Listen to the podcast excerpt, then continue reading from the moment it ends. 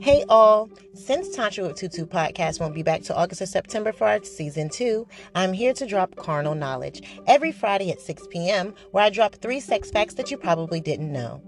So, here's number one. Nearly 10% of all dreams include sex. Sex dreams aren't just the territory of horny teenage boys. In fact, nearly 1 in 10 dreams contain some R rated sexual content. And that's true for both men and women.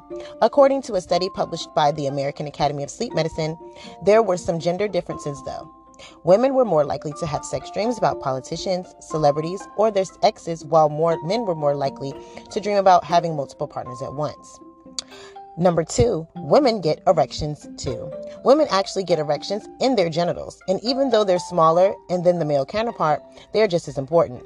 Sadie Allison, DHS, a sexologist, founder of TickleKitty.com, and the author of Tickle His Pickle, Your Hands On Guide to Penis Pleasing, the clitoris is made up of the same spongy erectile tissue as the penis, which expands you and gorges you with blood when aroused. She explains, You can observe this, just look at your clitoris or touch it when you're aroused, and it will get bigger. And number three, 3% of people have no sexual fantasies at all. Think you're a freak for thinking about freaky stuff? Nope.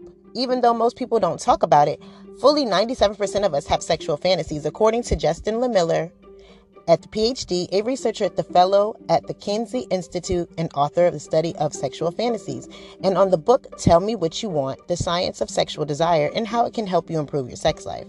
The vast majority say that they fantasize some between several times per week and several times per day. Really, the surprising part is that there are some people who report zero sexual fantasies at all. This is from counseling, I'm sorry, from coatescounseling.com. And it's from 50 Interesting Sex Facts. And we'll be back next week from the same website to talk about carnal knowledge. And I'll see you guys on Tuesday at 9 p.m. for the copulation report.